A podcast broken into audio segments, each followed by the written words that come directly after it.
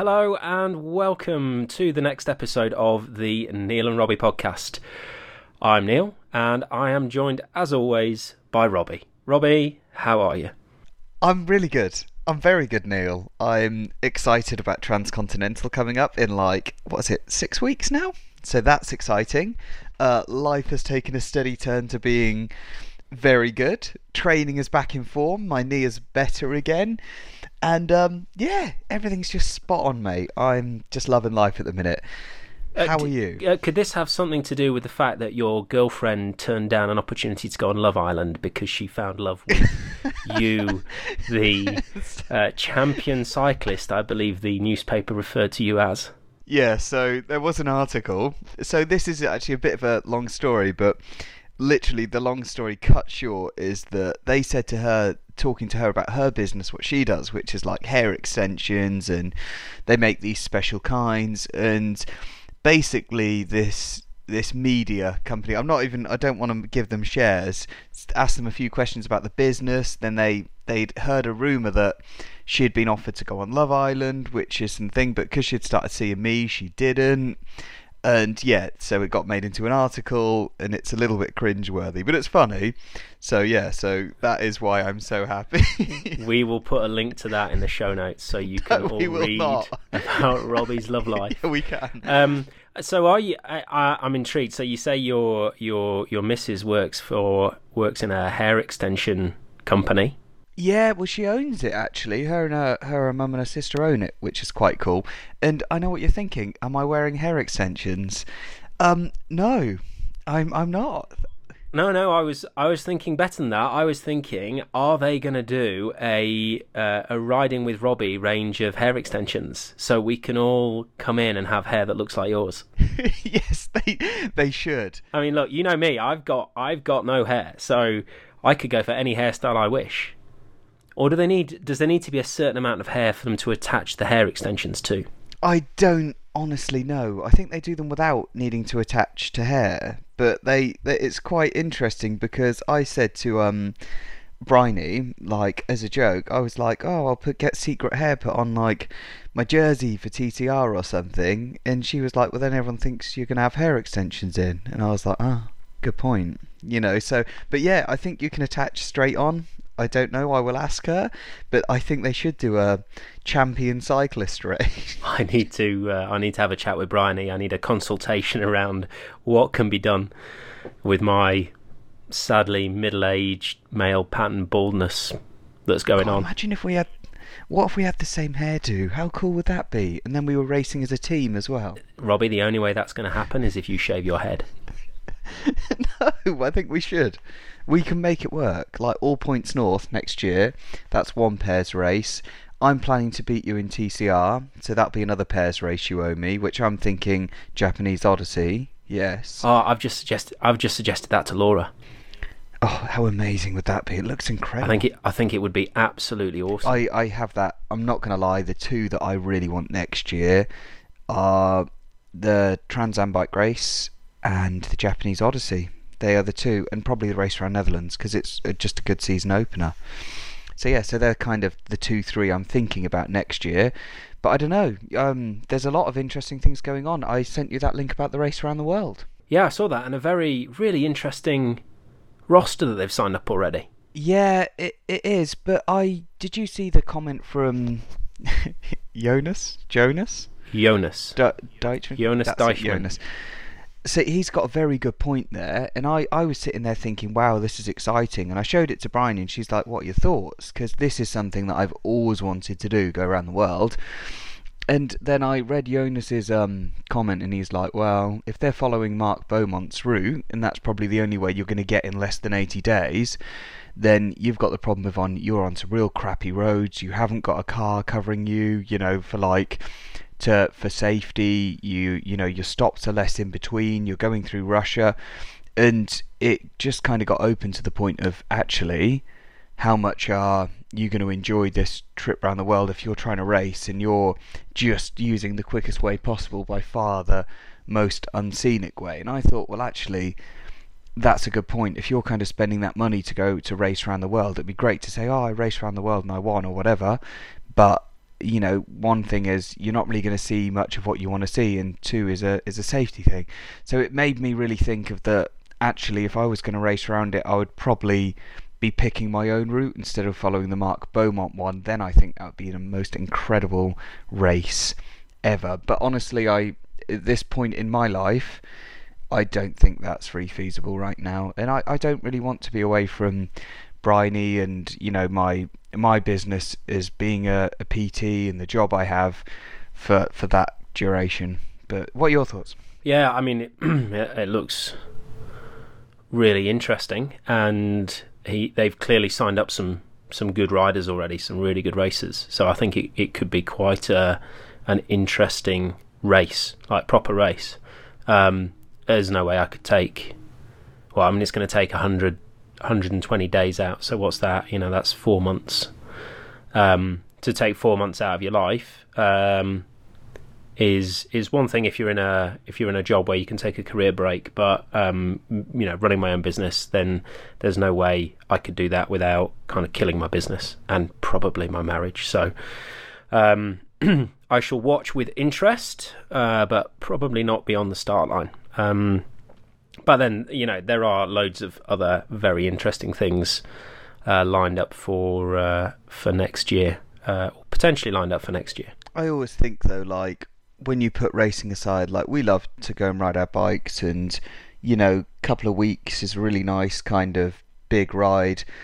But anything over that, you start to think about what you would be leaving behind, what you would be missing. And I, I couldn't imagine, like, let's say you did it in the 80 days. I couldn't imagine 80 days without, without you know, Bryony, without going to work, without that social side of things. I think that would mentally, I don't think I'd be able to handle it if I'm brutally honest with you. Like, I really know what I love about my racing is in two weeks I'm pretty much nearly done and I have a great time. I get my, you know, I, I love my head being in that place, but 80 days, that that takes character. That takes character and people in very special life circumstances to be on that start line.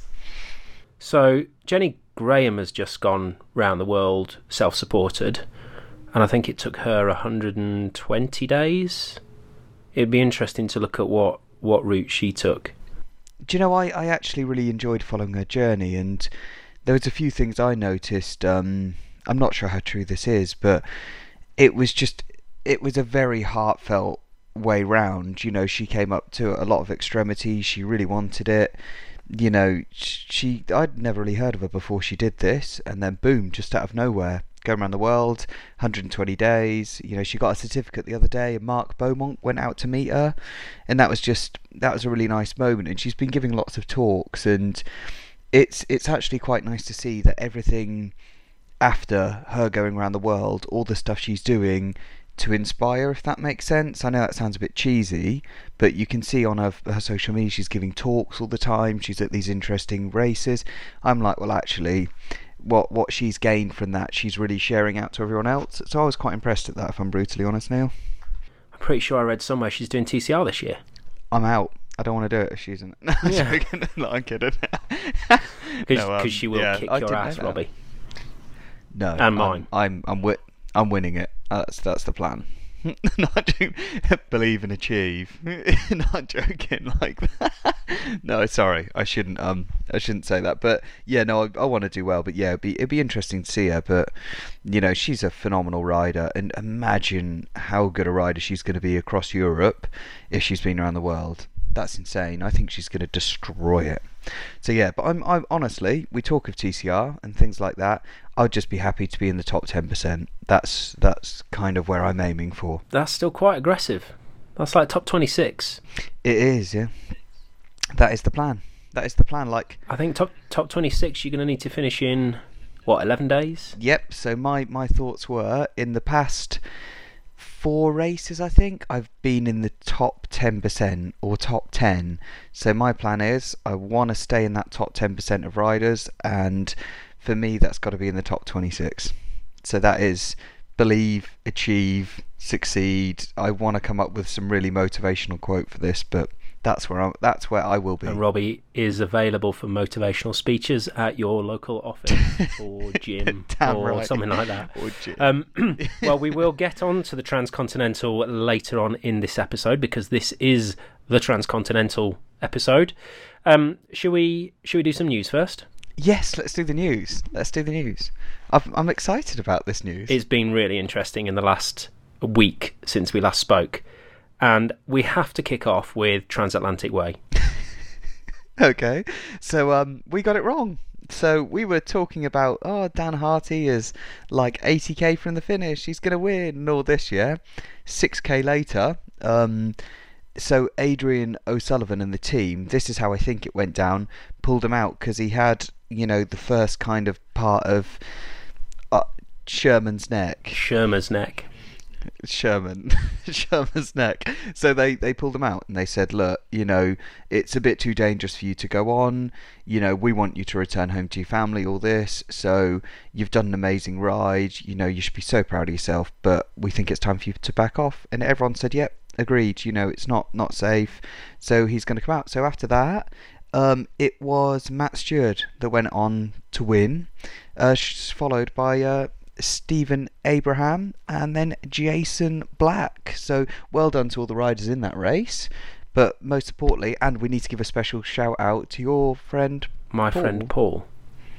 Who's who's my friend Paul? Okay. Yeah. This is this is getting Oh, English yeah. names wrong Rob, this time, sorry. Robbie. I don't know where did Paul come from. Rob, Rob, Rob Packham. Yes, I know.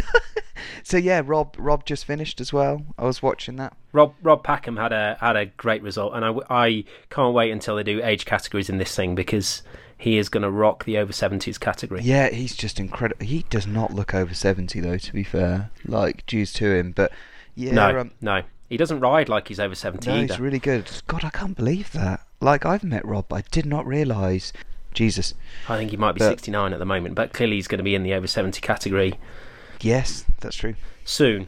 Um, yeah, I mean, I saw I saw the uh, some of the kind of social media comments from Dan after after he was uh, kind of pulled out, and yeah, it was a very um, really good response to that. He said, you know, safety always has to come first. Uh, the, the team absolutely made the right decision, and and that's got to be one of the hardest things to deal with. I mean, you're so close to the finish line. You're probably what three hours from the finish, um, and to get pulled out for for Shermer's neck, oh, it's so tough. But y- you know, you you never know if you, suddenly your neck's going to go, and the next thing you know, you've crashed into into an oncoming car or something. Um, so you know, but st- I, I think great ride from him, and I, I know he'll go away and come back stronger after this.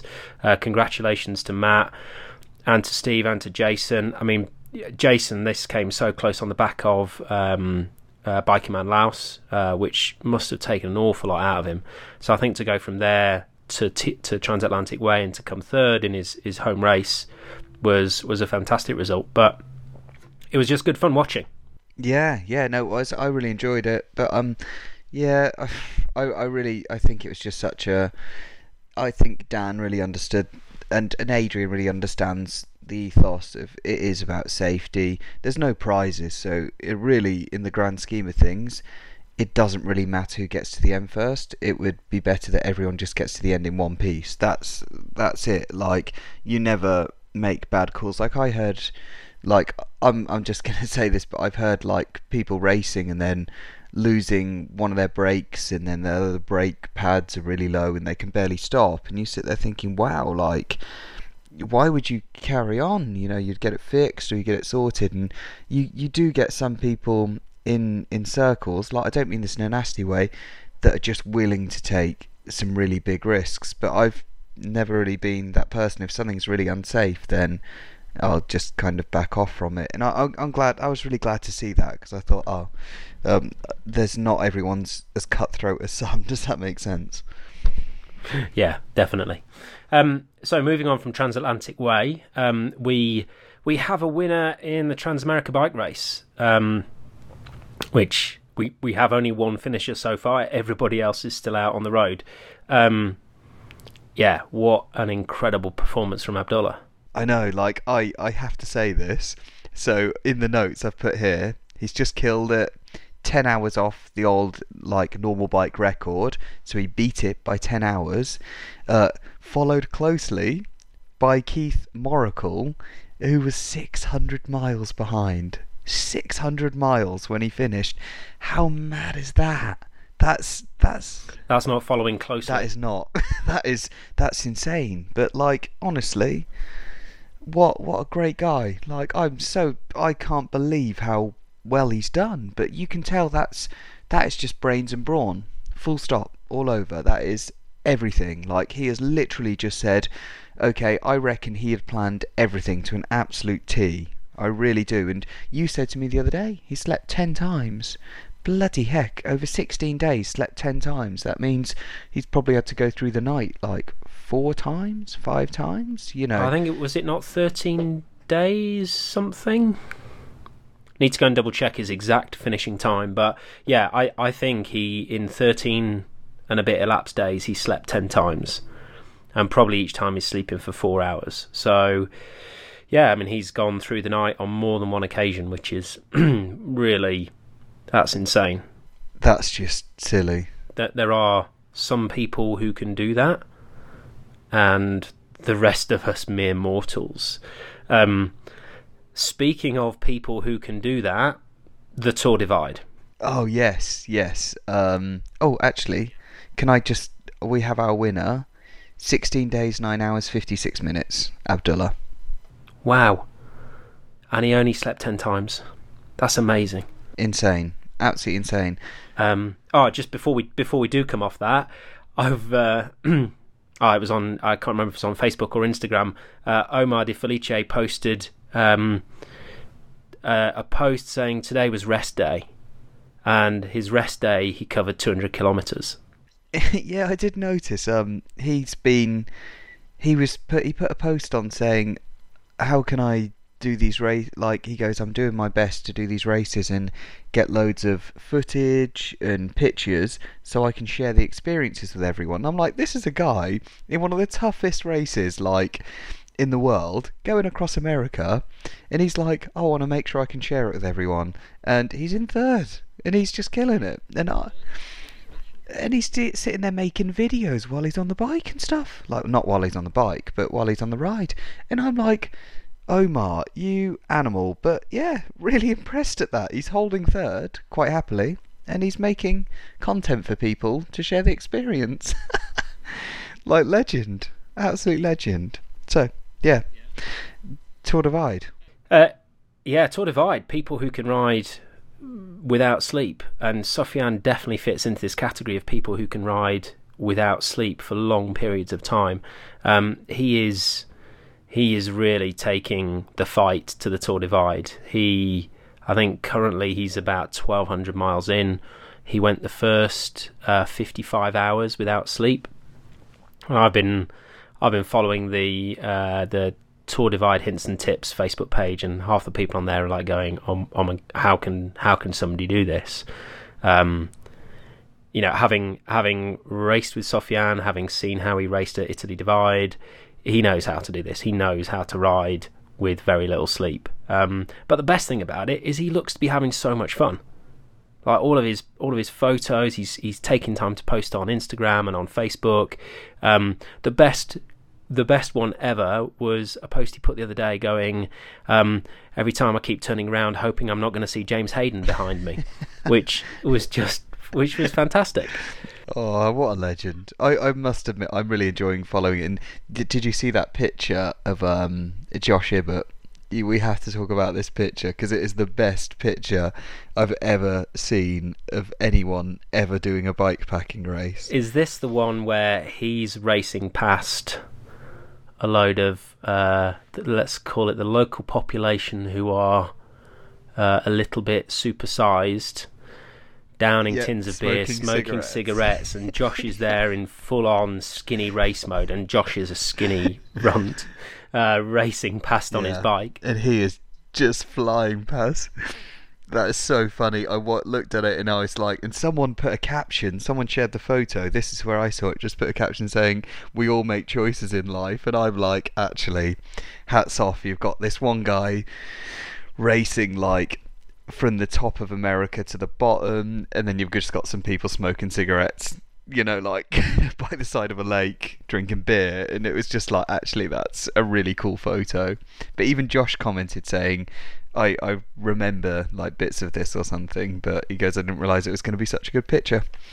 But yeah, it must you must look. I'll put it in the show notes. Actually, it's it's worth a look.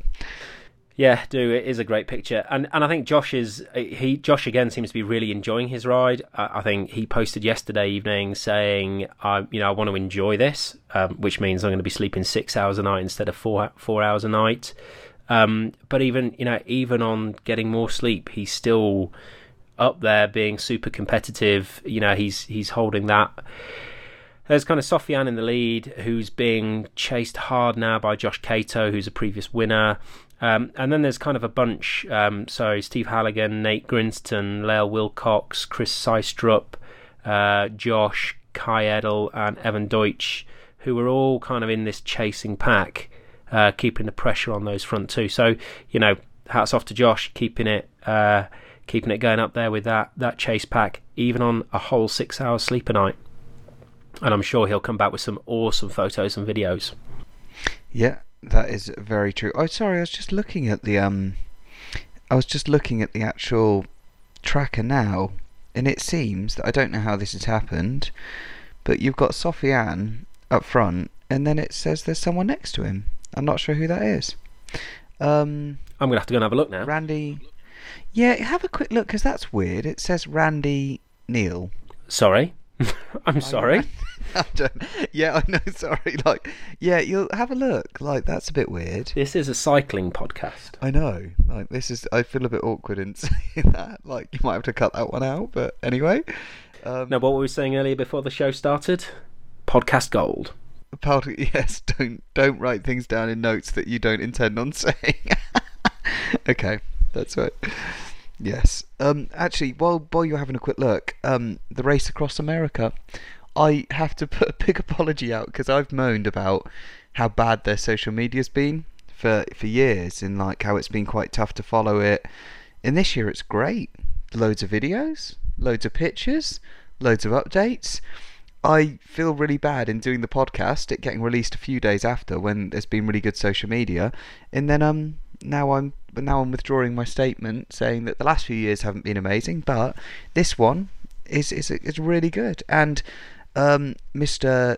Strasser, Stefan Strasser, he um he's won in eight days, four hours, I think. Sixth win ever. Which makes him the outright record holder. Yes, yeah, he is the outright record holder. Um, but I think he's done it in a quicker time before. I think he was taking it easy this time, just to casually get across America in eight days. But yeah, um, yeah, he's just an animal. Really like it, but really good content from them. I think they did a little YouTube documentary thing about it as well. So I'm looking forward to watching that. But I haven't really, haven't really thought about it yet. I've been too interested in following the other races, to be brutally honest. And easiest way to follow them to get all this information is Dot Watcher CC.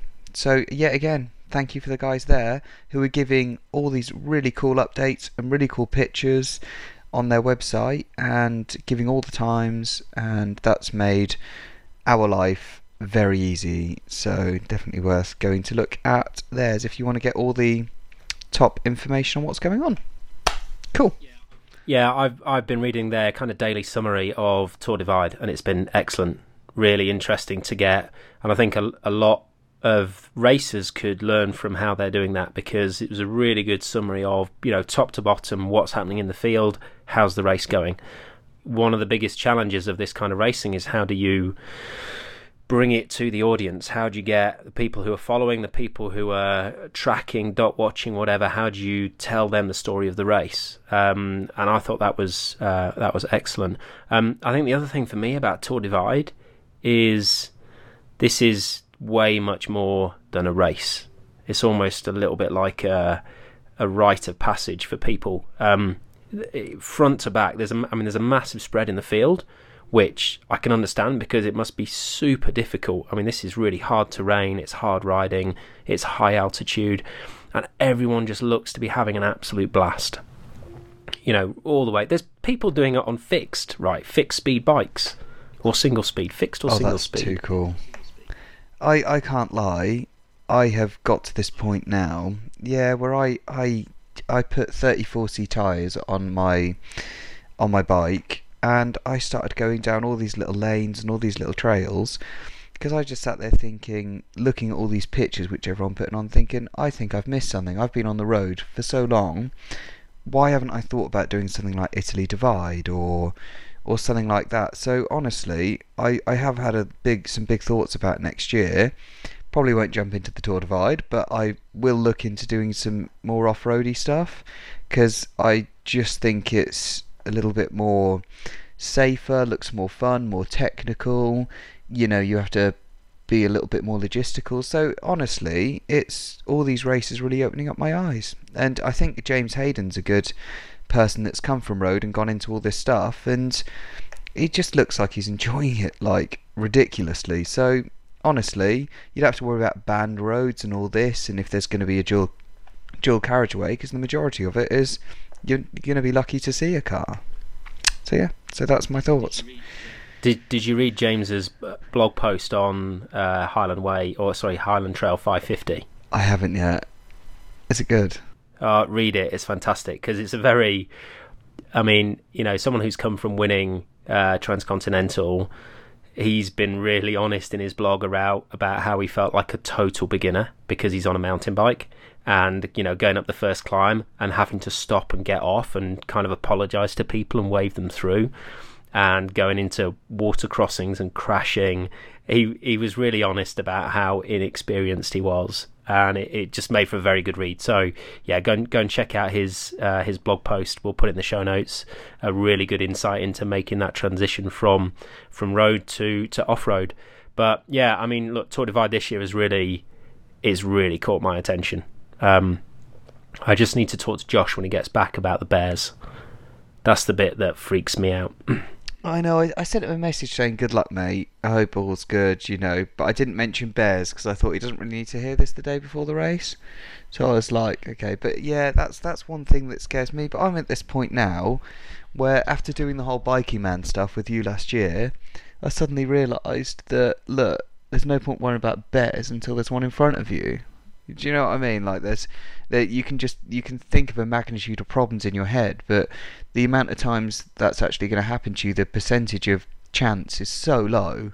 It's like, oh, what if what if my wheel falls off and hits a police car? You know, there is such a small chance of that happening, so there's no point worrying about it. And this is something you've installed into me because before I'd be like, what if aliens come down, Neil? And then you're like, Rob, just just worry about it when it happens. So I think I owe you a thanks for that one.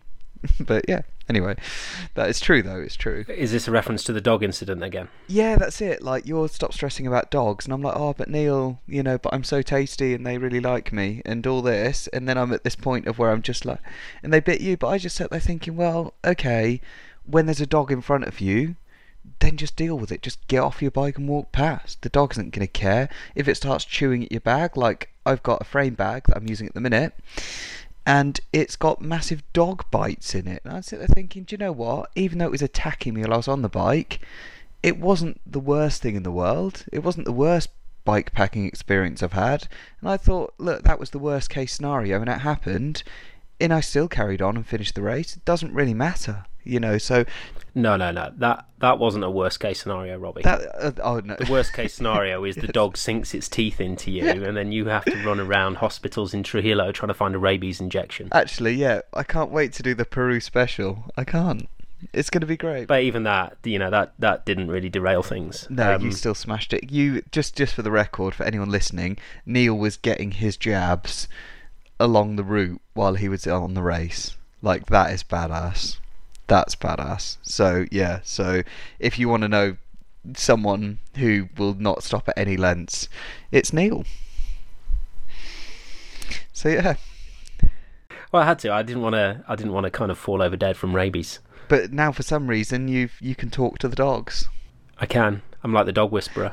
Dog whisperer. Just yeah. just bears. That's different level. Okay, that's different level of stuff. So Rolo, get him. I think as long as I can reassure myself that I, the bears are okay, then I, yeah, I'd love I'd love to go and have a crack at Tour Divide for sure. Looks yeah, amazing. I think we should talk to Josh and Sofiane, who who really wants, who has expressed an interest in coming on and talking to us. And I'm a little bit nervous about this because I've just been following him for so long. I feel like I've been stalking him slightly. And you know we'll speak French. Yeah, I know. So you'll be talking stuff about me, and I'll be like, "Oh, je suis en quoi?" Your French is really coming along, Robbie. I think you've been practicing. no. Anyway, enough talking about things we might do next year or in the future. Let's talk about what we are doing this year because Okay. we both have something really big coming up this year In six weeks, yeah. and we're both we're both doing the same thing and it's in 6 weeks and we are doing transcontinental number 7. Woo! Exciting. I'm beyond excited. I know, honestly, I normally get nervous, but like about races, but this one I'm actually a little bit giddy for. I'm like, this is going to be so, so much fun. So, yeah. I'm I'm here in the French Alps training and starting to look through the route and thinking through all of this kind of stuff about it and I just I'm getting so excited for the start. Mm, it's going to be a busy start. That what is it? Two, two, three hundred people. Three hundred people. 260 people. Anyway, I think we're jumping ahead of ourselves. So, for those of you who are listening who are like, what are they on about? What is the transcontinental? Um, let's talk a little bit about what it is. So, the Transcontinental is an annual self-supported ultra race uh, across Europe, and I think, in certainly in my eyes and in most people's eyes, it's one of the big two alongside the Transamerica bike race. These are the two that you know everybody wants to take part in, everybody wants to do well in, um, and you know it's they're certainly the ones that that bring that attention, and they bring that attention because you know they are amongst the most difficult without going insane or without being majorly off road. Um, now, Transcontinental started in 2013, um, and it was the brainchild of of English ultra racing legend Mike Hall, um, who sadly passed away following a collision on the 2017 uh, Indy Pac race. Um, but the Transcontinental continues to be run in his memory, um, directed by his partner uh, Anna Haslock. Um, so it's really trying to continue that uh, ethos that he had towards towards riding, towards racing, uh, towards exploration, and you know it was very the the principle was very much around. Yes, this is touring fast on your bike, but it's about racing. It's about giving that extra edge that a race brings to something like this. Now, the route changes each year, which is where this has a major difference to a, lot of the other uh, races, including uh, Transamerica. Um, so there is a there is a start point and a finish point. There are four checkpoints in between, and each checkpoint has uh, what they call an associated parcours or mandatory section, i.e., there are stretches of the route which everybody has to do in the same way. However, outside of that, the routing is up to the individual. Now, Transamerica, everybody follows the same route. Tour Divide, everybody follows the same route. Uh, Silk Road Mountain Race, everybody follows the same route. So, the fact that with TCR you have to do your own routing, for me, really makes it the most complete test of an ultra racer because it's more than just endurance, of sleeping, of strategy, but also your navigation, your route planning, your ability to change, uh, you know, route planning, navigation, all that kind of stuff on the fly. Um, and that's, you know, one of the things that appeals to me. Now, this is going to be the seventh edition of the TCR. In six editions, there's only ever been three people that have won it. Uh, and that does really like a who's who of self supported road racing, uh, ultra racing. Um, Kristof Allegaert, uh, who won the inaugural one, he's won it three times. Uh, James Hayden, who's the reigning champion, he's won it for the last two years. Uh, and then friend of the show, Josh, who we've just talked about in Tour Divide, uh, he's won it once back in uh, 2015. Um, so that gives you an overview of what the race is all about. But why are we doing it? Robbie, what's your motivation for doing Transcontinental number seven? So, actually, I I was in Transcontinental number five, and I think I just really got into, you know, riding long distance probably the year before, and I just went straight for the toughest thing, the Transcontinental, and I I actually started number five. And actually, I'll, I'll be brutally honest in saying, like, I won't really go into details too much about this, but the day I was leaving the UK, I had some some pretty bad personal news about a family member, which was quite upsetting because um, I knew they, they weren't really going to be around, around for much longer, unfortunately. So I thought I would carry on to do the race, and because I would knew kind of I'd be back in time and things like that. And mentally, I, I really wasn't in it, if that makes sense. But take that aside, I turned up at the start line. I didn't prepare very well. I started the race, my route was terrible.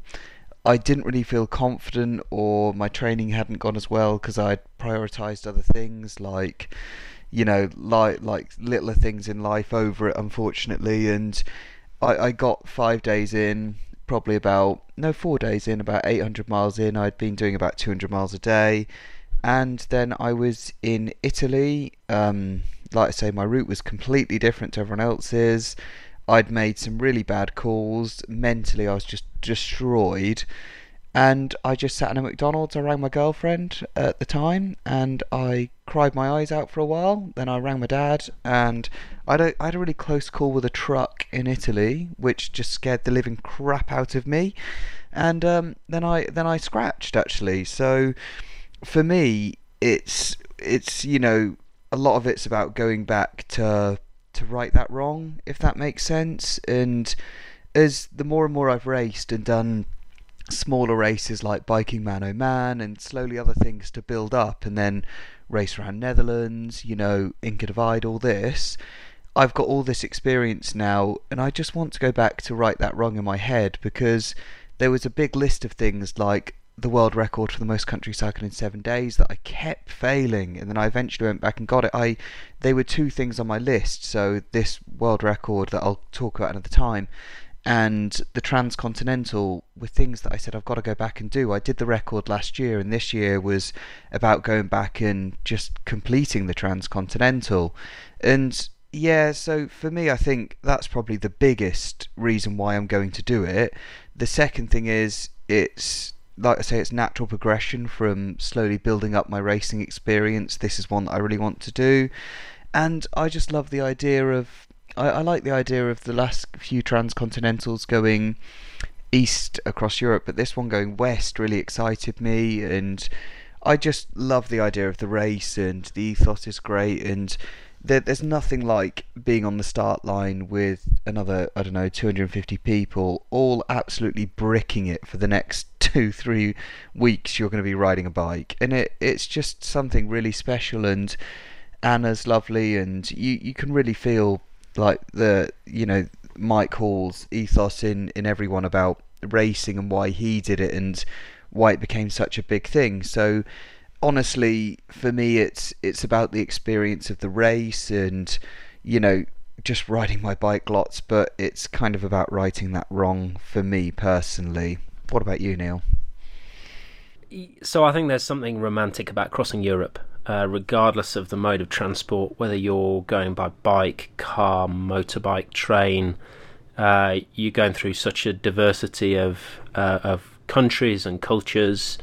Um, I, I mean, I toured across uh, Germany and then into Eastern Europe a couple of years ago with Laura. And uh, for someone of my age who grew up as the kind of the the wall came down and the Iron Curtain collapsed, it's quite cool to go to these countries that when I was kind of eleven or twelve were kind of no go areas. Um, and that kind of just expands the whole interest of crossing of crossing Europe. Um, you know, then when I got into ultra racing, the TCR is the one that everyone thinks of. You know, I, I think it's the it is the pinnacle of our sport, and it does test every element of being um, a good ultra racer. But I think you know more than that, and I think just to pick up on some of the things that you've said, there's a there's a, a sense about the TCR, um, a feeling about it, and that's something I'm really excited to be, or that I'm going to be part of. Like, I can't wait to be on the start line with 260 other people. It is going to be an amazing experience, and I can't wait to even though we're riding by ourselves, I can't wait to kind of share that experience with everybody else. Um, so I, you know, I had thoughts in my mind last year. It had started to sow the seed of, you know, could I one day do TCR? Um, but I want to see how I did on on the Inca Divide, which um, was going to be a lot longer than the kind of two day races I'd been doing. Um, in that it was going to be, you know, six, seven days, and you know, it took me six days in the end. But I knew it was going to be very tough and very remote. Um, but you know, the important question for me going into that race was, would I enjoy that level of racing over that many days? And and I came out of that going, yeah, I absolutely loved it. And so that gave me the confidence that yes, I could look ahead to TCR, which 10, 12, 14, however many days, that I could do that and enjoy it overall. Um. and then the change to the start and finish points, um, which you know we'll go into that in more detail in a bit. Uh, I think for me that kind of leveled the playing field and made it new for everybody. Um, I think previously everybody had got used to, or the people who'd done the race two, three, four times, they all know how to route through Kosovo, through Albania, etc. And they, they that's a big advantage. Whereas now with the route being completely flipped, um, it kind of levels that playing field, which I thought was was quite cool to go and do it that way as my first one. Um, and finally, because I can at the moment, you know, I'm in a great position where, you know, Laura's very very understanding in terms of what what what I do and and what this does for us. Um, and I've got the time to really, you know, focus and, and train properly. I can work from wherever I am in the world, you know, uh, which kind of is exactly what I'm doing now, being in the French Alps for three weeks training. So yeah, the time's right. Um, so I, I, yeah, I'm I'm now just really excited. Can't wait to get these next three weeks of training done, and then and then get on to the start line. Yeah, I think um, it, it's really interesting, especially for us to talk about this because when you mention about you know Laura being you know very understanding about this, I think what's really nice is I think she just sees sees the journey and appreciates it. Does that make does that make sense? And it is so nice for you and your business. So if if you don't know this, if you haven't heard previous episodes, Neil is a cycling coach. Is that what I would call you? Yep. Yeah, like a, a cycling coach turned cycling. And it's he's doing a lot of work with people that do ultras and things like this. And it's one of these things that he's experienced quite a lot, and he's going into one of the bigger, the biggest races by far, and that experience is so valuable for for you and all your clients. That's incredible for you to go and do that, and like you say, it's you you've got this lovely lifestyle where you where you can because it's a lot of time to take off of life. It's you know it's you need to make sure that you've got the bike, the experience, you know financially you're okay to do it that kind of thing. It's it's not something which you just jump on a bike and go. It's it takes so much time to put into and it's it's good that you know we or you especially can share that. Yeah no it's it's definitely the you know the experience helps. Uh, i think ultra racing there's no there's no manual for ultra racing you can't pick a book off the shelf that says this is how you train for an ultra race so you're kind of building on experience um, and you know gaining that experience is something that really then helps me when I'm looking to advise my clients on how to to best prepare for their own um, big undertakings. Um, so yeah, so it's all good. Cool, cool. So, are you ready to talk about the route? I think the question is, are you ready to talk about the route, Robbie? no, I'm not ready to talk about the route. Um, so we did talk before we started recording today about the route, and I said, look, can you do that, Neil? Because I can't pronounce the names of places. And he said, no, that's exactly why you're you're doing it. You know, and I was like, that's not even funny. So I'm going to talk about the route, and Neil is going to correct me when I say things wrong. Because there's not even like a Google way of getting the pronunciations of these right. That's what annoys me. I can't even research it. Yeah. So the start and, and, let's just say, uh, there's no guarantee that I'm going to correct you correctly. I know that's the worst thing. And do you know what? If you do know the correct pronunciation, please keep it to yourself. You know, I we don't. Yes, don't correct. point out how wrong yeah, we are. Don't point it out. So if there's if there's anybody listening from Bulgaria, please, please, we don't mean any offence by how we pronounce your uh, monuments. Yeah, exactly. Like that's it. Like, well, actually, yeah, that that's it. So just we don't mean offence by it, but please don't correct us. we'll be out of Bulgaria on the first day or two anyway. So yeah. So just a quick one on kind of the history of the route because uh, that gives context to the changes this year. Uh, the inaugural two, I think the first two editions ran from London to Istanbul. Um, which I think that's a that's a classic. In my mind, that's a classic way of crossing the continent. You're going from, you know, this out island outpost at the far edge of Europe, uh, crossing all the way through continental Europe and, and ending at kind of the gateway to Asia. So you know that's that's that's a really kind of inspiring take on crossing the continent. Um, obviously, there's challenges there with ferries and things like that, so they moved the start to Geraardsbergen, uh, home of the Muur de Geraardsbergen. So, for those of you who know your uh, spring classics road racing, uh, the Muur de Geraardsbergen is is beyond famous. Uh, cobbled, steep climb um, that.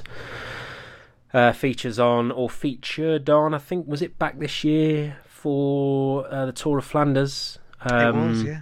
Yeah, yeah um, and also appeared appears in some of the other uh, spring classics or Flandrian spring classics. So a very uh, traditional or, or a kind of doffing of the cap to some of cycling's traditions.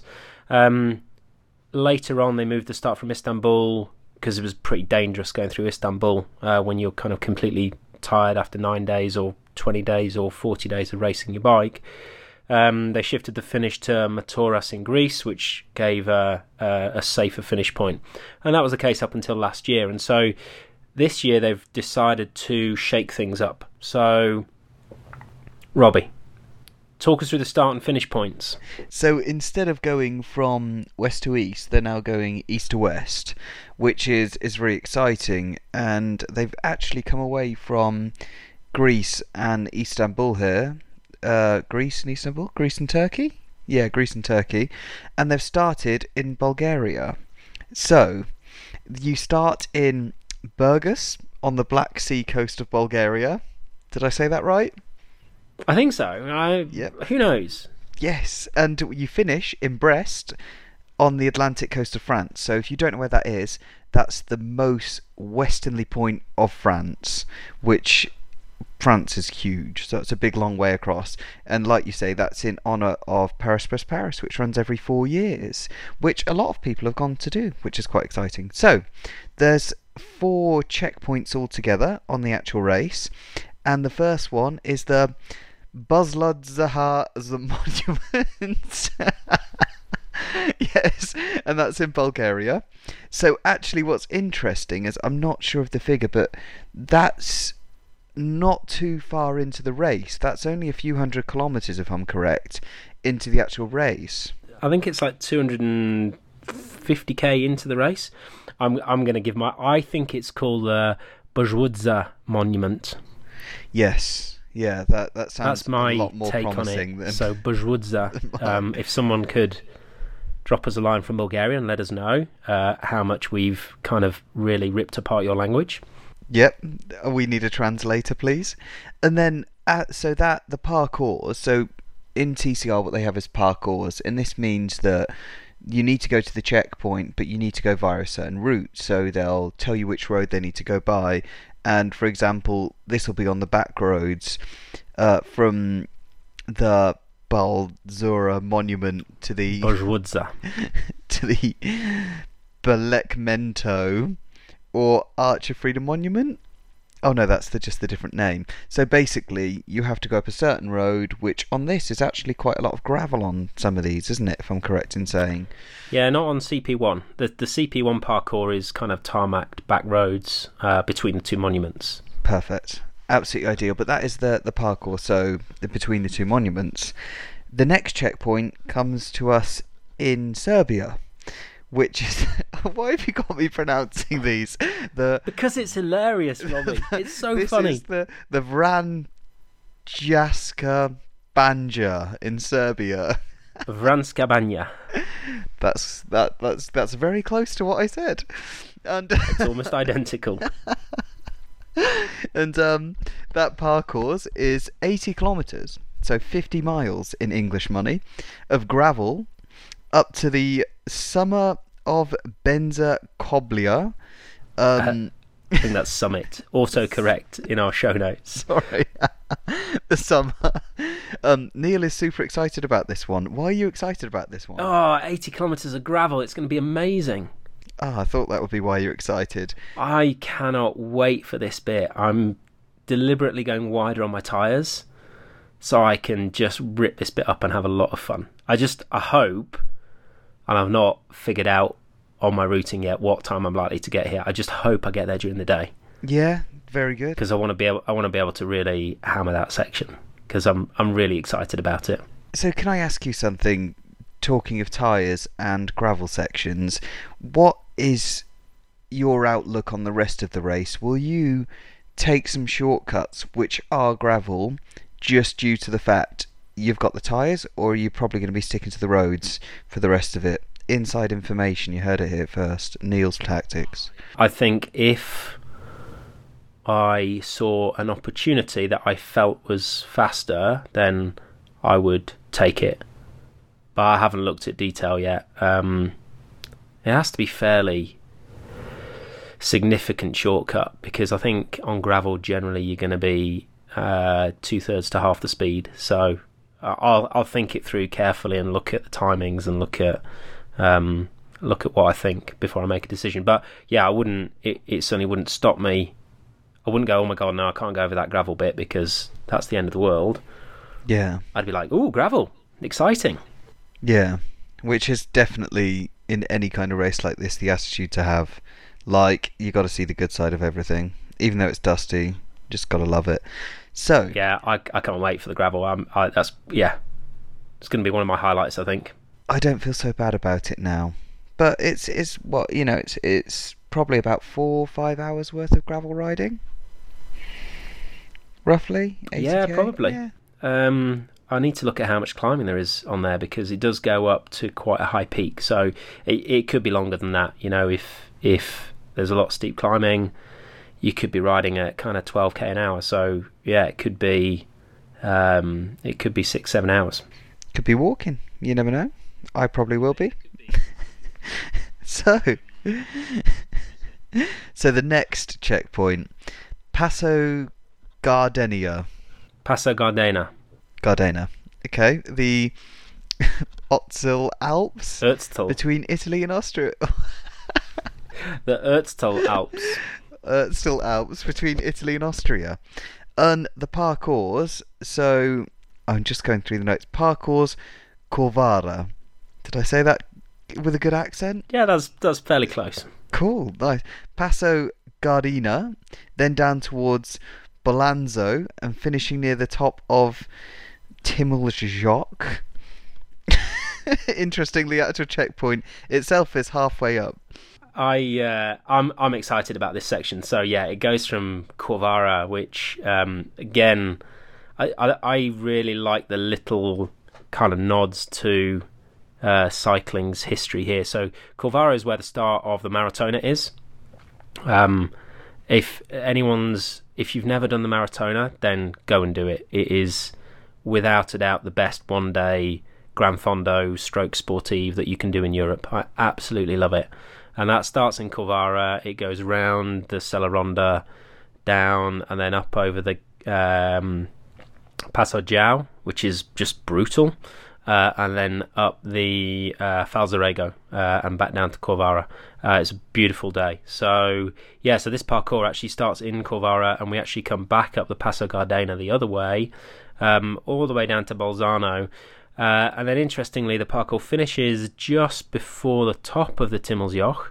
Um, but then, in a in a move um, to to kind of help promote safety, the checkpoint uh, or the place where you have to get your card stamped is actually in St Anton, which is about 60 kilometres further away up into Austria. Um, those of you who ski, St Anton is very famous for its après ski. So I, who knows? I may stop for a cheeky few pints in the Mooserwirt uh, on my way through. Um, that might help my riding a little bit. Um, but what it does do is it, it pushes us north um, and away from the away from the Italian plains. Um, like the Po Valley is uh, historically quite uh, full of crazy Italian drivers. So this way, we're actually getting pushed way north into the Alps, which means we all we're all going to be staying in the Alps. I, I don't think anybody is going to be able to find a route that then brings them back down onto the flatlands. So most people are going to be routing through through the Valais and over into France. So uh, yeah, that's that's going to be quite quite tough. Yeah, I think um, I was looking at the route and I did notice some people talking about, oh, then you can come down into Italy here. So I've done the route from Slovenia all the way across the flatlands under the Alps to um, Liechtenstein, so the Splugen Pass. I've done it like three times, and it is just it, it's quick. There's not much wind. It's it's really good. There's places to stop and eat everywhere but the drivers are so terrible. You know, like I at one point did it at night and like took as much darkness as I could for two reasons. One, high visibility stuff, a shed load of lights, and there'd be less traffic. But in rush hour, it's just torture. It's just awful, mate. In the nicest way of saying it, I am not going to route anywhere near it. I will be in the Alps, chilling out, going up mountains, and just enjoying all the scenery, not being chilling out with bad Italian drivers. Yeah, we don't need that. No, we definitely do not. Definitely do not. It's about this kind of racing. Yeah, it's about being quick and stuff like that. But it's about experience and going to cool places and just enjoying everything. And sometimes that gets past people. And I've heard the phrase, you got to take risks to win races. I'm like, you know what? I'd rather just finish the race and have a, an awesome time than take the risk just to say that I was a few places higher, if that makes sense. Yeah, so there's a saying that they used in round the world yacht racing, like the single-handed round the world yacht racing, um, which is to finish first. First, you must finish. Yes, yeah. If you don't finish, then Massively. you ain't going to finish first. Yeah, I th- I think you've said that saying to me before. Probably. Yeah. Anyway. yeah. Well, you know, checkpoint I keep I keep wheeling out the same old lines. So checkpoint four and the most exciting four. one. Oh yeah, Alpe d'Huez. Alpe d'Huez. Um, we love d'Huez. I, I claim to fame. I've been up d'Huez, and I did it in December. I know that's insane. I know it was minus six, minus eight at the top when I got there, and I got ten minutes before I came back down to get a train and was two days late for work. And um, honestly, it was the coldest I've I think I've ever been on a bike, it was the most beautiful thing I've ever done. If someone asked me to do it again, I'll probably take thicker gloves. But it was incredible. It is so beautiful. And everyone laughed at me, like, What are you doing cycling up here at this time of year? And I was like, I don't know myself. But anyway, it was just absolutely incredible. That's my. Experience. I don't. I don't blame them. I'd be laughing at you for riding up there at that time of year. It's insane. I know. People were skiing down alongside me. I'm like, oh hi you know, how's things? you know, like, but yeah. So, what's your experience about Tuez? Right, but but let's talk about let's talk about the parkour because the parkour here uh, again is is brilliant. Um, so we start the parkour starts at Valloire, which is actually at the top of the Telegraph, uh, called Telegraph climb, uh, out of the Maurienne Valley. and and we start there, and then we go up and over the Galibier, um, which will be uh, the souvenir Henri Desgrange uh, of the race, which I think is another great nod to to cycling's history. So. Um, the Galibier was traditionally the highest point used in the Tour de France. And uh, Henri Desgrange, who was the very first race director of the Tour, uh, he had a prize named after him, which was the first uh, the first rider to go over the top of the Galibier. And if the Galibier is not used in the race, then it's the the first person to go over the highest col on the race. So I think we're going over the Galibier, which is at 2,680 meters or something like that. So super high altitude. It's going to be, unless anyone's got some crazy routing that has them coming down and over the Stelvio, uh, then the Galibier is going to be the highest point of the race as well. So um, yeah, fantastic. And, and also, you know, to looking at other events in Europe, this is the course of the Marmotte. Uh, so if anyone's done the Marmotte, then they'll know this climb well. Um, you know, you come up over the Galibier down to the Lautaret, continue on the long, uh, fast descent uh, down the valley towards Bourg d'Oisans. I think we'll need to see if they've opened the road up again. So, like about four years ago, there was a big landslide which destroyed the road, uh, kept it shut for a while. Um, f- I think for 2015 they had to redo the Marmotte route. Uh, for 2016 they had a route that went round the back of the uh, the lake at the Barrage du Chambon. Um, so I'll be interested to see if that's actually been repaired that road yet. Anyway, cool. We come uh, down towards Bourg d'Oisans, but then in a particularly cruel twist of fate, uh, we actually turn right before the start of the traditional Alpe d'Huez climb, and we go up the back roads and gravel tracks of the Gorge de Sarenne to get up to the top of Alpe d'Huez. Now that's going to be savage. Incredible. It's going to be amazing. That is probably my the most exciting thing I'm looking forward to on the whole race, if I'm brutally honest with you. I'm excited about it and fearful of it in equal measure. It yeah, no, it looks it looks really good. It looks really really really fun. And then after that, it seems that we have to get across France as quickly as possible to the finish, which looks fairly flat. Yeah, I don't think it's going to be fairly flat. Flat. like, yeah, it's going to be um pretty much whoever's the time trialist at the end of Alpe d'Huez will probably get to the finish the finish first. Well, I don't know. It obviously, there's a lot of factors, but yeah. But but the parcours doesn't finish in Alpe d'Huez. We have to then descend down the 21 hairpin bends of the climb that the tour uses going up. Get to Bourg, That's where the checkpoint is to get your carnet stamped, and then we have to go up the Ornon, and the the parcours finishes at the top of the Col d'Ornon.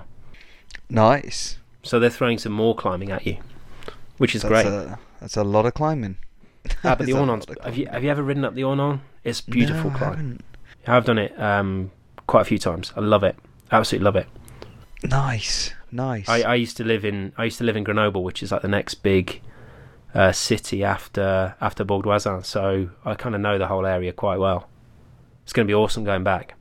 I'm quite jealous of you actually, having lived in these kind of places, because I just dream of like mountains like this. And living in Norfolk, there's not really many mountains where I am.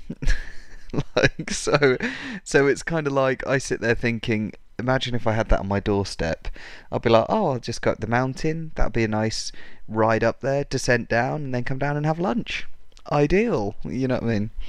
Yeah, we were chatting yesterday on, on a on a video call. I did show Robbie the view out my window at the moment. oh, I put it on the Instagram uh, this morning. It looks insane. I know. I'm I'm a little bit jealous, and I think I think we're losing followers over your nice views. Oh really? Okay. Well, no, sorry. I'm kidding. I'm I, kidding. I just have, no, at, at this point I do have to give a big shout out to my friend Sue, uh, who is lending me the flat that I'm in. So Sue, thank you.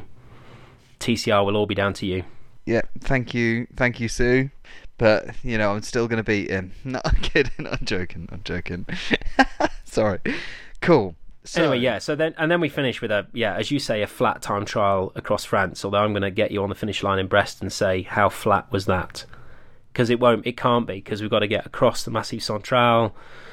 It's going to be loads of of rolling, energy sapping terrain, and I I think for me, it's going to be who comes out of the mountains feeling the freshest. Yeah, agreed.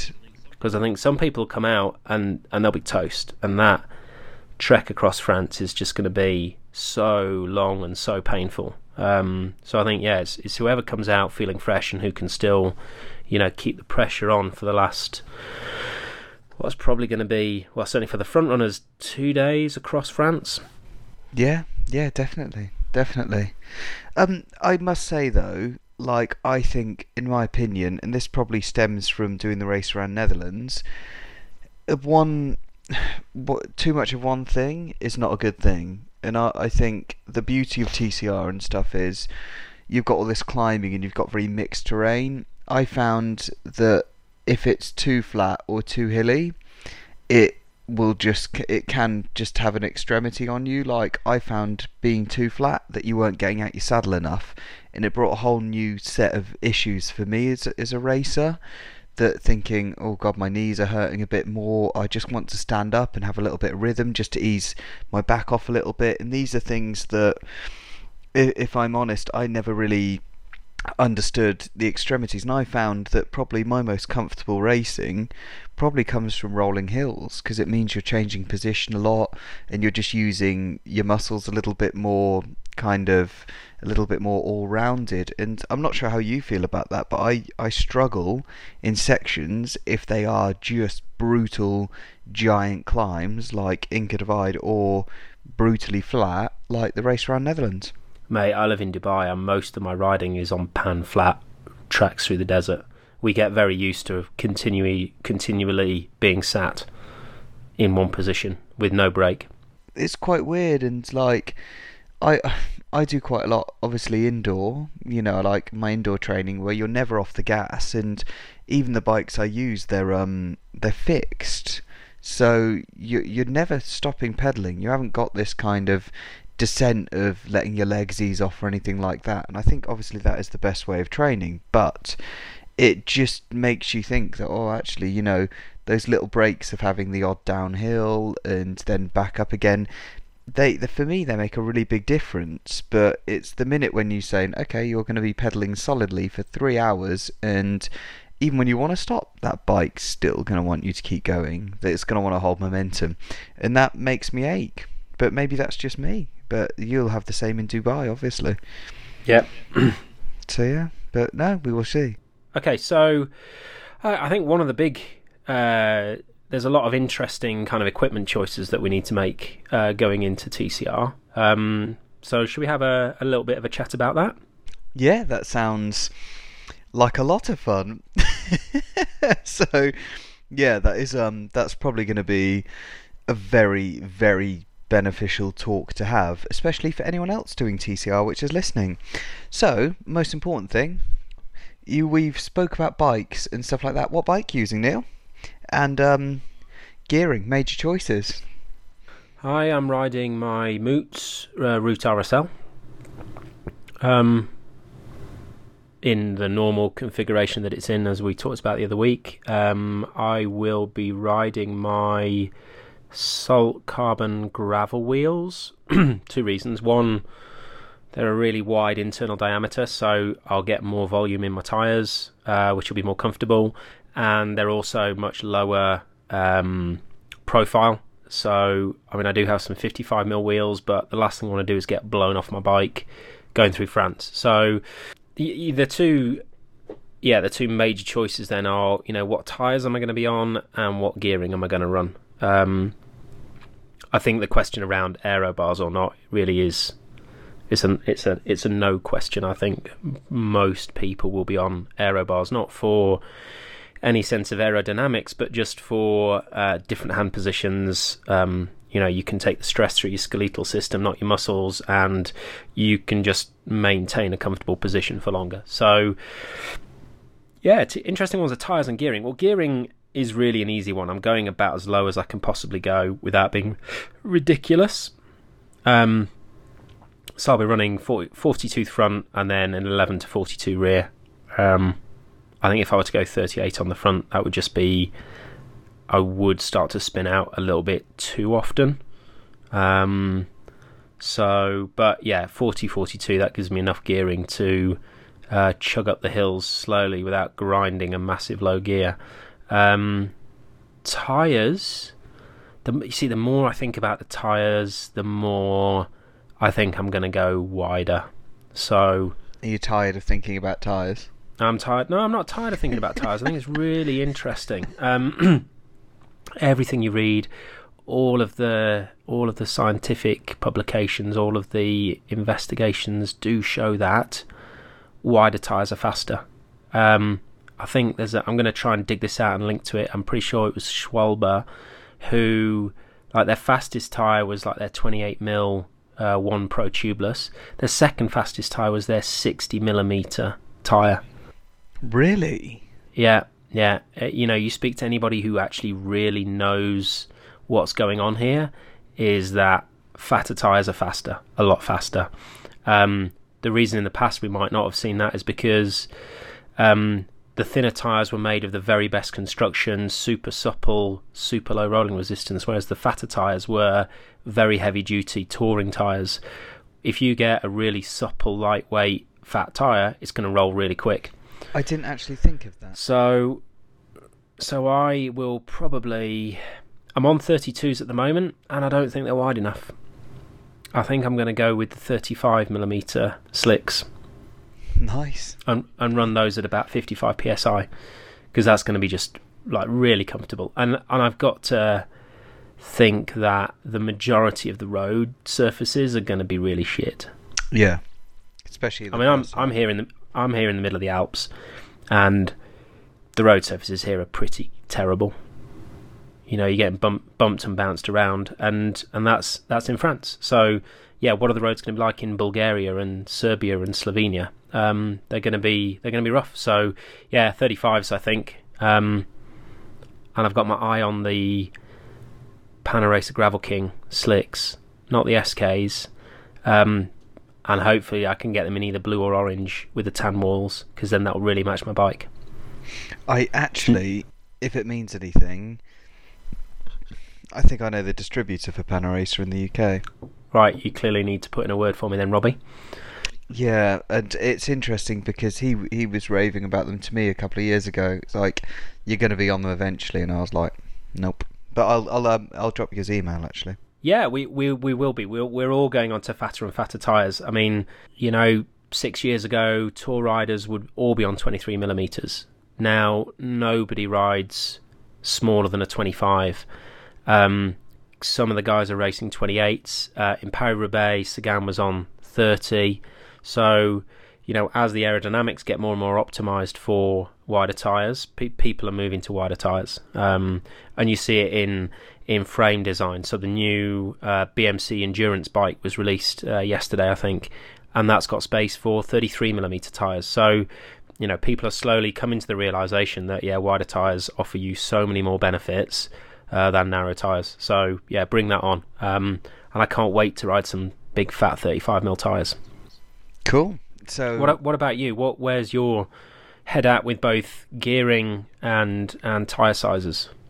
Well, I thought I had it all under control, and um, like, which I never have. Like, so recently, I've I've made some big choices. Like I was telling you last time, or a couple of like we spoke about our bikes a few episodes ago, and I was like, oh, I'm Dura-Ace wheels. This is this, but like a might. But okay, so the only thing that has really stayed the same is firstly the frame. I'm going to use my Lynskey GR270 titanium bike. Just awesome, super comfortable, just really like it. Ultegra gearing. Um, like I always seem to go thir- so 50 34 on the front, 11 34 on the back, compact with the biggest cassette that is recommended to go on there. Ideal uh, my brakes disc mechanical, which is I normally wouldn't mention brakes, but I am going to go mechanical, but I do have the option, and this is something I was going to talk to you about because I know how proud you are of me saying this, but my other Lynskey, which is pretty much the same, has hydraulic brakes on. So I'm going to see how I feel on both. And yeah, I I stepped out the box, and the other one has hydraulic brakes on. So I'm going to see how I go with these mechanicals, but I am looking maybe using the hydraulics. If they are that much better, I'm just going to use hydraulics, I think, because I'm looking at a lot of gravel and the more off road I seem to be doing on the bike, the more I realise that oof, actually hydraulic brakes would probably be a lot more beneficial. It's okay on the road using mechanical, but it really doesn't give you the same push as you would get on a you know on a hydraulic system. So yeah, you don't find mountain bikers using mechanical uh, disc brakes. They're all running hydraulic brakes, and they have been for many, many years. Um, a, question though on your gearing, though, do you think that's enough gearing? Um, I think when I'm knackered, probably not. but like, I think it's enough. Like, I I think that I, I will be seeing the small, the big ring at the back and the small ring at the front on the big climbs, and I you, I would love to go to maybe a 36 on the back, but realistically, I'm gonna probably do some go and find some really big hills like in the Lake District or Peak District at some point and just see how I get on with it. But I I do want to open up the possibility of having a 36 on the back if I'm brutally honest with you. Yeah, except Shimano don't make a 36. You could fit the new Shimano, the Shimano Gravel. That's what uh, I'm thinking. Yeah, Shimano Gravel uh, GRX uh, yeah. front chainring. So that that's, that's kind of 48 31. That'll give you some more gearing. Yeah, that that is my thought. So I I'm considering. Obviously, we spoke about it before. I'm like I'm a Shimano ambassador at the minute, so maybe of uh, you know seeing if I can use the GRX instead. But honestly, the the big so the gearings I've been thinking about changing, the brakes I've been thinking about changing. I honestly was going to use my Dura-Ace wheels, which are a 40 mil profile. And we spoke the other day, and I said to you, okay, I think they've got 24 spokes. For something such a long trip with so much gravel, I'm thinking about using my XTR wheels. So they are like cyclocross mountain bike gravel style wheels. Um, originally made for mountain biking, and they're 28 spoke instead. So I actually think I'm going to use them instead. So honestly, mate, I'd love to tell you that I know where I'm at with my setup, but I really don't. I'm all over the shop. All I know is it's going to have wheels, it's going to have gears, and there should be a frame there as well. But that's like, a good start. I think you've got the basics like, ticked off there. Yeah, but like honestly, whatever I use, I, so I've gone from saying, "Oh, mechanical Neil, mechanical Neil." Now I'm like, maybe hydraulic. Oh, I'm gonna use race wheels. Maybe mountain bike wheels. Oh, Neil, I'm gonna do this, and now I'm just I keep changing my mind. And like, you wouldn't believe how many times over the past three weeks I've changed my bike packing bags back and forth to like old ones, new ones, color schemes, light brackets. It's just got silly. Like, I I really have need to make a choice. But tire wise WTB, um, I've been using the exposure 30s for a long time, and I was like, oh, Neil, I'm probably going to use 30s or 32s. I recently put on 34C exposures, and I love them. And I've decided they're probably, I'm 95% sure they're going to be the ones that I want to use. They've got a nice rolling strip in the centre, they roll smooth. I've been training on them recently. And I don't feel slow. I feel quick, and I just really like them. They've they've got some knobbly bits at the side. I think they're perfect for what I want to do in my kind of riding. But yeah, that's the only thing I'm pretty much 100% on is the frame and the tyres at the minute. Cool. Okay, so move, moving on from bikes, I think the next big question is sleeping.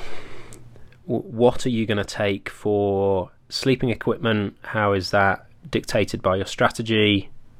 Uh, you know, where will you stay? How will you stay? What kit do you need? So my plan is bivy one night, hotel the next, bivy, hotel, bivy, hotel, and just work that way through the race. Unless the weather's really crap, then I'll go into a hotel. Um, I'm taking a bivy bag and a sleeping bag. I'm not messing around with pillows or mats or anything like that. I'm literally just taking a pillows. bivy bag, well, you know, some Do you people think anybody's going to turn up with pillows? Yeah, have you not seen those little blow-up pillows? no. yeah, no. Someone, someone um, uh, I can't remember. I think it was the uh, Trans America Bike Race had like a blow-up pillow. Oh, I'm so glad I brought my blow-up pillow on one of the forums, and I was like, so crazy. Um, yeah, so um, honestly, just a bivy bag and a sleeping bag, and the nights when I'm bivvying. Like, I will only plan a couple of hours sleep, so I don't mind being a little bit uncomfortable, because then it'll make me look forward to the next hotel on the next night. Uh, what about you? Um, hotels all the way is the plan. That's that's the principle going into it. Um, I will take an emergency bivy. Um, I've just picked up one actually the other day in Decathlon down in Bourg Saint Maurice. Um, it's like a really quite a small uh, kind of vapor barrier bivy that I can actually get inside. It's better than a plastic bag, but not quite a full bivy. But it just it just weighs nothing and takes up no space. That's there just in case I get caught out and I have to sleep, and then I'll just put all my clothes on. I'm not I'm not taking a sleeping bag, because um, then that means I don't need to take a front bag. So I'll just have a frame bag and a tail pack, and that that should hopefully fit everything in.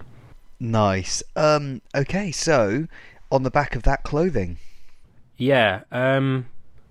Not a lot is the answer. Um. But I do. You know, we talked about this when we talked about Corsica the other few episodes ago. Um. My big problem is getting cold.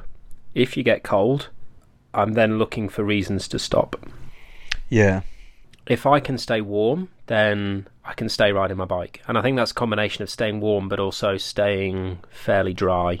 So that, and that means making sure I'm getting in and out my kit appropriately. If it gets too hot, I take kit off so I'm not getting too sweaty.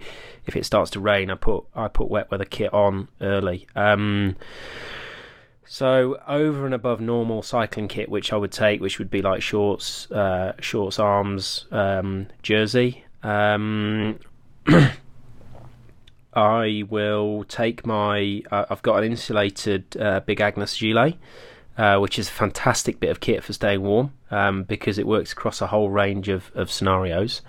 Um, I'll then also stick. Uh, I've got a, a lightweight uh, synthetic um, thermal top, which I'll put in long sleeve thermal top.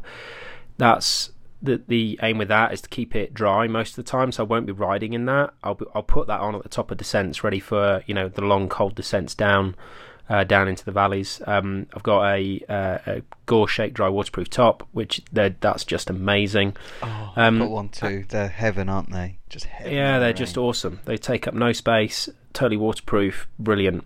Um, and then actually, I'm following a tip from um, Xavier Massart, who we've we've raced with a couple of times. He's also doing TCR. Um, I was looking at leg warmers, and he said, "No, I just use knee warmers and then some cheap waterproof running trousers, um, again from Decathlon." So I picked myself up a set of those the other day. They were thirty quid, and I've tried it out a few times, and it's brilliant. Um, the main reason being is that knee warmers are wearable again to a much greater range of, of scenarios. So you can leave them on for longer because you don't get as hot. Um, and then if it starts to rain, I just pull on my waterproof trousers and then I stay nice and dry. So I I tested this out on Friday, riding from uh, Haywards Heath to Wales, and as you would expect, as you got close to Wales, the rain got biblical and it was absolutely hammering it down. So it was a great a great chance to test out full wet weather kit. So for a couple of hours, I was riding along with, with full kit on, and, and it was brilliant. It worked really really well. Yeah, I must admit, um, I I remember you mentioning this tip about the waterproof trousers. I am just having a look at it now. To be fair, that's quite cool. That's a really cool idea. I and, really like. And then that. my final bit of kit, uh, which I've just um, finalised. So I've been working with my uh, my clothing sponsor, Mechtrack Cycling. Um, it's a company based out of the UAE. Um, they work.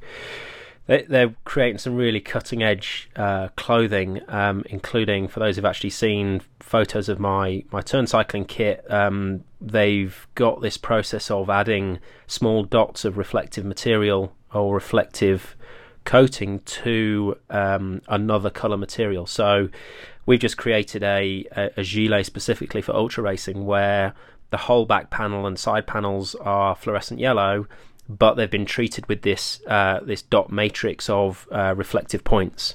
So during the daylight, it looks yellow, very visible, and then at night time under lights, it looks like the whole back and side panel is lit up. Um, it's absolutely incredible. So um, I cannot wait to to get that. We're, we're also looking at how we do it with socks as well. So um, I am going to be the coolest Christmas tree that you've seen riding around the roads of Bulgaria. Stay safe, stay seen, stay alive. like realistically, so this kind of like the, doing the race around Netherlands really opened up my head into uh, why do I put myself into situations where I'm just cold and miserable and moaning about all these extremities? And I always want to go super lightweight and I sit thinking oh I won't need gloves this thick. Oh I won't need overshoes. So I've decided I'm going to wear my normal kit so obviously I use the S S-Phyre cycling range, which is a Shimano product, and I really like it. But it's really thin, it's really racy, and um, it's really light. Like the warmers are quite thin, so instead of using those, I'm going to use like Pearl Izumi, you know, slightly thicker leg and arm warmers, or maybe just knee warmers, just off your recommendation then. And then to make sure I don't get too uncomfortable, I'm going to take some super thick gloves and some overshoes as well. That's kind of the plan. I always used to take a down jacket never really use it. I might I was thinking about using it, but I thought, do you know what?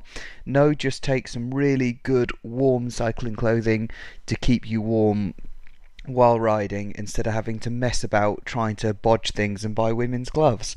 So yeah, so my plan was just to go in really prepared with a really decent set of gloves, some overshoes. I've got a really good waterproof jacket, just I, I want to go a little bit more prepared to this, Neil. I know, like I'm one of these people that tries to travel as light as possible, but I'm just fed up of being miserable in bad weather, and I seem to be a bit of a pansy in bad weather. I'm not very good at controlling the weather. It's you know, or controlling how I react to the weather. So I've just decided, you know what, Rob. Just take the clothing, take a little bit of extra weight. If you don't use it and you're a couple of days away from, you know, like Brest in, you know, in France, just you know bin it just, but just get some really decent stuff for once. Stop skimping on your kit. You know it's a long ride. I need to make sure i'm prepared and not deviating off to make sure i can buy extra clothes at the local decathlon. Do you know what i mean? Yeah good plan so yeah so that's my thought on kind of clothing and obviously high visibility stuff like although i you know, I, I wear my S-Phyre thing, which is quite a lot of its dark colours. I've got some really cool kit with some, you know, really bright ends to the shorts and to the jersey. And then I've got a really nice, bright, reflective, you know, gilet and all these little things like fluorescent gloves and fluorescent overshoes I've gone for as well. You know, you don't take chances. Full stop. So that's kind of it. Uh, lighting. Yeah, lots of it. Five lights plus a rear reflector. Badass. Can I guess what you've got? Yes, you may. okay, so two is it Lezyne Femto drives on the back of your chainstays? Uh, uh, strip lights, the Lezyne strip lights. That's the one, yeah. The uh, are they sixty lumens at a guess? Hundred and fifty. Ooh, posh ones. And then um Yeah, yeah, totally. I'm guessing you're gonna put a light on the back of your tail pack. Um, I'll then... I'll put a reflector on the back of the tail light. Uh, cool. back of my pack.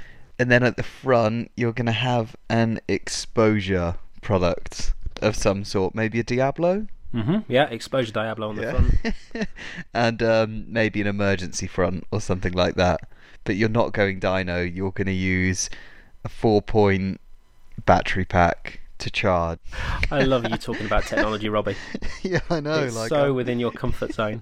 Um, yeah, I'm I'm running the exposure Diablo at the front, but then I'm also running two more Lezyne strip lights uh, at the front. They're the 300 lumens uh, white lights. Yeah. And yeah, no, I, I no dynamo. Um, I've got a, a and we'll I think we'll do a more in-depth deep dive on lights and if I can get around to it, I'll do a video tomorrow or the day after um, on my light setup and my charging setup and, and how that all works. Um, 20,000 milliamp hour battery keeps me riding for 60 hours non-stop. Um, it's a 45 watt power delivery charger, so it recharges in three hours. I don't see the point of dynamos unless you are going to be two, three days bivvying. If if you're going to be two or three days without even the opportunity of stopping to plug in, then then yeah, that makes sense. But other than that, um, yeah, I'm just going to go with power banks and a and a 45 watt charger. Yeah, so I, I think I've I've actually told you my lighting setup, but I'm going to let you try and guess it. What do you think I'm going to use? Uh, you're going to you, uh, predominantly CatEye because I know that they you're sponsored by CatEye. Um, so you're going to have those those little CatEye discs everywhere. yes. Now, question: correct. Do those do they have any? Do they have a red reflective part in? They do. Yes. Do they? Yes, they do. They're amazing and they're so cheap. And on the light blink, they last me. So they say in their technical jargon, 32 hours. But mine normally last, providing you look after them well. Mine normally lasts 34 hours of just being on constantly, which yeah, is good. which is very good knowing they weigh like something stupid like 20 grams, 30 grams each. They weigh nothing. I might have to borrow one of yours. If it's if it's got that reflective bit built in as well, because you need a ref, you need a rear reflector. Yeah, I had the same in Holland. So I used um, one for Holland, and that had the reflector in. So I was quite lucky on that. I didn't have to screw a reflector in. Uh, yeah, they're really good. And then obviously the CatEye lighting front and. So you got a CatEye Volt. 1200 on the front? No, 400. Right, okay, 400. And I keep an 800 as spare, but I can also use the battery as a power bank and then just a spare battery. And then I take a, a spare power bank as well. And that's kind of me, but I haven't got the capacity you've got. I'm like 12,000 milliamps, if that. You know, so I can't last 60 hours, I can probably only get 45 at a push. You know, and that that's kind of me. Okay, so that's uh, that's covered off kind of some of our kit and equipment choices and bike choices. Um, now, I think two big questions in terms of preparation are around the physical preparation and and the route planning. Um, and I think we'll probably get to both of those in a lot more detail as we get closer to TCR. So we might, I think we will definitely do a a, a second TCR episode that looks more specifically at how we've been physically preparing and how we've been doing our route planning. Um, and vi- video blogs too. Yay. Yeah, we are going to launch the Neil and Robbie YouTube channel. It's part of our plan for global media domination, isn't it? Yeah, that's it. Before we'll be famous with a, a program on ITV one day, I'm sure. Yeah, but I think you know very quickly some some kind of observations from me on the on the physical preparation, um, especially kind of looking at this through my my lens as a coach. Um, you know, you always got to look at what are the demands of the of the race you're doing, and how do you tailor your training to um, get you ready for those demands. And I think people either go too far one way or too far the other way when they're kind of training for things like this. You got to prepare yourself for multiple long days on minimal sleep, which means massive base aerobic engine and ability to recover quickly. Um, front runners are going to be riding anywhere between 16 and 18 hours a day and getting three to four hours of sleep. Um, uh, now, for me, this means that you know efficiency uh, your ability to maintain your pace through the latter stages of the race, that to me is more important than outright speed. Um, you know, having a having a high FTP is great, but having a super high FTP is not that important for TCR. But being able to ride at higher, you know, higher intensity, you know, higher wattages for longer periods of time is important. You know, if you can hold 60 70% of your FTP for longer periods of time, that will keep you going faster than just being able to get out and smash 20 minutes. Um, you know, if you look at, I think I was reading uh, James's blog from last year, he has this figure in his head of 23 kilometers an hour um, as his average moving speed um, during the day. Now, if you're thinking, well, I'm going to ride for 18 hours, 18 hours at 23k an hour is 414 kilometers a day and that's pr- that's pretty much race winning time. So it's not about riding fast; it's about riding long, and it's about riding um, minimizing that stopping time. Um, but to the other extreme, I see people going out and thinking, "Well, I've got to be doing twelve-hour rides all the time. I'm going to be doing loads of twelve-hour rides." Um, but the problem is, a twelve-hour ride takes you a long time to recover from. Uh, and I actually think you can build up your body a lot better to cope with it by you know, back to back five, six hour rides. You know, go out and ride five, six hours, sleep, get up the next day, go out and ride five six hours. Um, you know, then you're kind of building that up rather than just going, I'm going to do one big ride and then I can't ride for three days.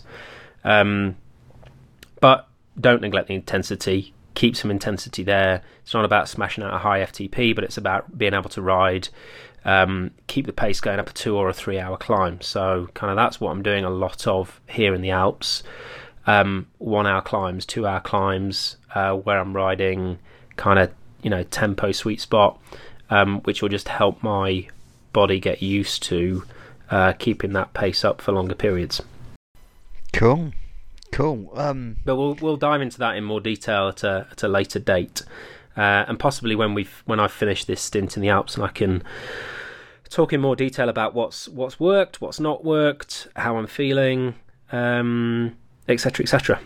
So I can I can I be quite honest and say that I don't really want to comment on this very much because I know the way I train sometimes isn't correct. Is that is that a nice thing to say? Because I have this habit of quite enjoying my bike, and I'll do sessions on the indoor bike, two, three hours, maybe one, two, three hours, and then I, I just love going out and doing these big long rides. Sometimes I'll ride from Kings Lynn to Brighton and back. Sometimes I'll just go out for 12 hours. And scientifically I don't really understand it, so I don't want to be the person going, "Oh, this is how I train and I achieve this" because I don't believe I'm getting the best efficiency at what I do. And especially after talking to you about it, being a coach, I know it's not really the right way of going about it. I'm just one of these people that just enjoy sitting on a bike all day. That's the issue. So I don't really want to say to people, "Oh, I'm doing this. I'm doing one long ride a week, and it lasts 40 hours." You know, because it's I don't want to mess up anyone's training really who takes advice from this. I think Neil's much more qualified to give that advice out because I am not, you know, in my opinion. So my training is a little bit slapdash at times. I seem to do short power rides, then one big long ride a week, but it could be a lot better and I the only reason I do it is because it's just something I've seemed to have slipped into doing that works with my schedule. So I don't want people to take any advice on my part of it. Does that make sense, Neil? Yeah, but I think you know ultimately, I, I don't think there's there's not one right way.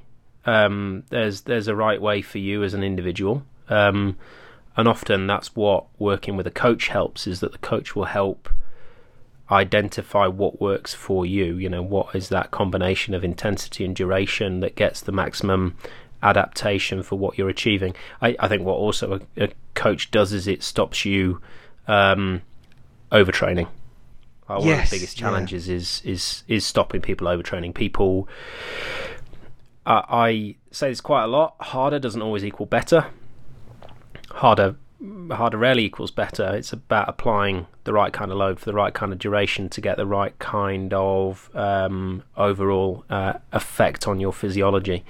Um, so often, you know, someone just keeping an eye on what you're doing and making sure that you're not overtraining, um, that you're not digging yourself into a hole that you can't get out of, um, is is really really good. Um, but it, has got to be what works for you and, and what fits with both your lifestyle, uh, your work life balance, but also what keeps you riding your bike. That's one of the hardest things with training for something like TCR, is maintaining that enthusiasm for riding your bike because it's really hard. You know, you you can easily go out. You know, I'm I'm riding 20, 25 hours a week at the moment, and I have to do things to keep it enjoyable, to keep me enthusiastic for it, to keep me motivated for it. Because the minute it becomes a drudgery, is the minute that you start to not do what you want to do and not achieve what you want to achieve. So you've got to got to keep it interesting, and if that's what keeps it interesting for you, then that's that's a good thing. Yeah, I think um, yeah, no, I, I guess I, I do genuinely spend a lot of my time feeling lost, and I think that's probably a common thing with everyone when it comes to training and preparation, unless you're kind of like have a lot of experience in that field. Like I talk to you, and you're so confident about this is what I'm going to do, this is what's going to work. When I just seem to pansy around and not not really understand what I'm doing sometimes, but just love riding my bike and trying stuff, but I think that comes in time. So if you're quite new to ultra racing, probably a good bit of advice is you know it, you're probably going to spend 90% of your time probably feeling pretty lost until you've done some big races and done some big rides and then the experience will really make you feel a lot more confident about what you're doing Yeah, and and if in doubt, get a coach. Um, doesn't have to be me. Could be anybody. no, I mean, you know, if in doubt, seek expert advice, uh, get guidance because um, it is a minefield out there, um, and you, it is very easy to kind of be overwhelmed by the enormity of the challenge. I mean, you say to anybody you're going to go and ride 4,000 kilometers across Europe in anywhere between you know 10 and 30 days. People like go, oh, I wouldn't even know where to start. So if if you are in that situation, then then go and get some help, go and get some advice, um, because that will just help you maximise the the time that you are training for. So that aside, probably the most daunting thing for people, route planning. Like I have to mention this because I said earlier, I've planned some terrible routes before. Like my last TCR route was awful. It was just what was I even thinking? Like I was so far off everyone else. It was just it was stupid. Like so so bad and like what you kind of need to be looking at is obviously you haven't got a route between the parcours, but you know, you have to think about flat versus hills, you know, avoiding towns and cities. And people go, "Oh, yeah, but don't I need, you know, to get into towns for accommodation?"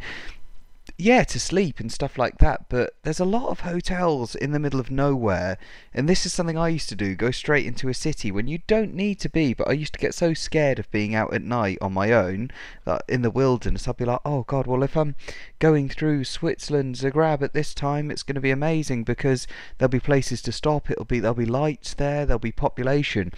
When you need to, I always found I need to get my mindset round that. So for me, the route planning I think is probably going to be the most challenging thing. I think I'm probably technically probably the best uh, I've ever really kind of ridden. I've got the best setup at the minute I've ever ridden. I think the, the route planning will either make or break me, if I'm honest, Neil. And this is something that a lot of people feel really worried about. You look on the TCR Facebook page and all this kind of thing, and everyone's stressing about it, like, oh, what does this sign mean on this road? What does this? Because there is a lot of different languages as you as you go across, and different signs meaning different things, different rules, different regulations. I think one thing I'm going to be doing a heck of a lot of over the next six weeks is sitting in front of a laptop and Google Street View. Oh yeah, definitely. Yeah, for sure. I mean, it's. I, I think this is the biggest challenge of TCR, without a doubt. Um, you know, com- compared to getting physically fit, that's fairly straightforward compared to uh, to trying to navigate your way four thousand kilometers across Europe, and especially as you say, you know, languages being different, alphabets being different in some cases. Um, Actually, yeah, it's true. Yeah. So, um, and yeah, it's a big challenge. I, I've I've not really started that properly yet. I'm about to kind of get into it in the next couple of days, but I'm expecting to invest a lot of time in in getting that routing as correct as I can get it. Yeah. Yeah, no, massively agreed. But that is something I'm bricking actually. I and the worst thing is so you know, we, we have to be honest in saying this, this Neil, but we're both going into TCR. We're not a pair. So, you know, they say this is a self supported race and all this kind of thing. It's very difficult because even Anna put a comment on the TCR page earlier saying, look, we want people to make their own routes and do it and share concerns of safety, but this is a race and you have to understand that you your route should kind of be kept confidential. So it's not like I'm going to go to Neil and go, oh, can you can you check my route and everything like this. You have to, we have to abide to the rules. Although we're close friends and things like that, and we can talk about how we're getting ready and stuff like this. We obviously have to have a lot of respect for the race we're going into. Yeah, totally. Um, I, yeah, the the route is it has to be an individual thing um, because for me it's it is an integral part of the race. Um, your your race is not just about how fast you ride your bike; it's about how well you can construct a route. Um, and your route is your route, and my route is my route. You know, they they are very individual and separate things. Um, and like you know, as we said at the beginning of the show, that for me is one of the things that makes this such a special race. Yeah. Well, there we go. If I if I'm honest, I think from my side of things as well that I wouldn't really feel satisfied in completing the the transcontinental without doing everything myself and doing the route myself and stuff like this. And I've never, even for a second, thought of is there an easier way to get this route planned. I've always sat there thinking it it's part of the journey is planning sitting at home planning your route doing the training it's not just about those 12 13 days it's it's all about the the you know the whole journey of from the start of when you first sign up to all the way through to when you get to the end Absolutely. And then on to the on to the finishers party in Brest on the is it the tenth? yeah Tenth of August? that's the one just out of curiosity how are you getting home after are you flying or are you getting a lift Oh, I've no idea. I was um I was considering uh just an idea. Um my my dad might be around. I was going to ask him to maybe pick me up and thinking if we drive back to the UK on the ferry if you wanted a lift. Actually interesting thought, but I thought I'd just chuck that in there on the podcast. Just just you Neil, not not everyone listening. Robbie is going to take me home. yeah, but I just thought it'd be nice for us to do it that way instead of having to pack and fly and all that stuff when we're actually very close to being home. Yes, that would be awesome. Cool. Yeah, no, we'll That'd be absolutely great. a bit close to time. Right. Well, that is the Transcontinental. That is. I think that's given everyone a pretty good overview of what we're about to undertake. Yeah, I, I, well, I think even more interesting for the people that are doing it as well. I, I hope that we offer you some kind of, you know, some kind of information that will actually help you plan and help you get into it. So that is, yeah, that is the TCR, and that is very exciting. Totally. And if anybody has any questions, obviously not direct questions on how do I get from here to here, but um, anyone anyone got any questions, leave them in uh, leave them in the comments on the website, comments on the Facebook page, comments on Instagram. Uh, let us know what your questions are, and we can come back to those in in future episodes. Cool. Sounds good. No stress. So I guess we'll um see you next week. Yeah, thanks, Robbie, and see you next week.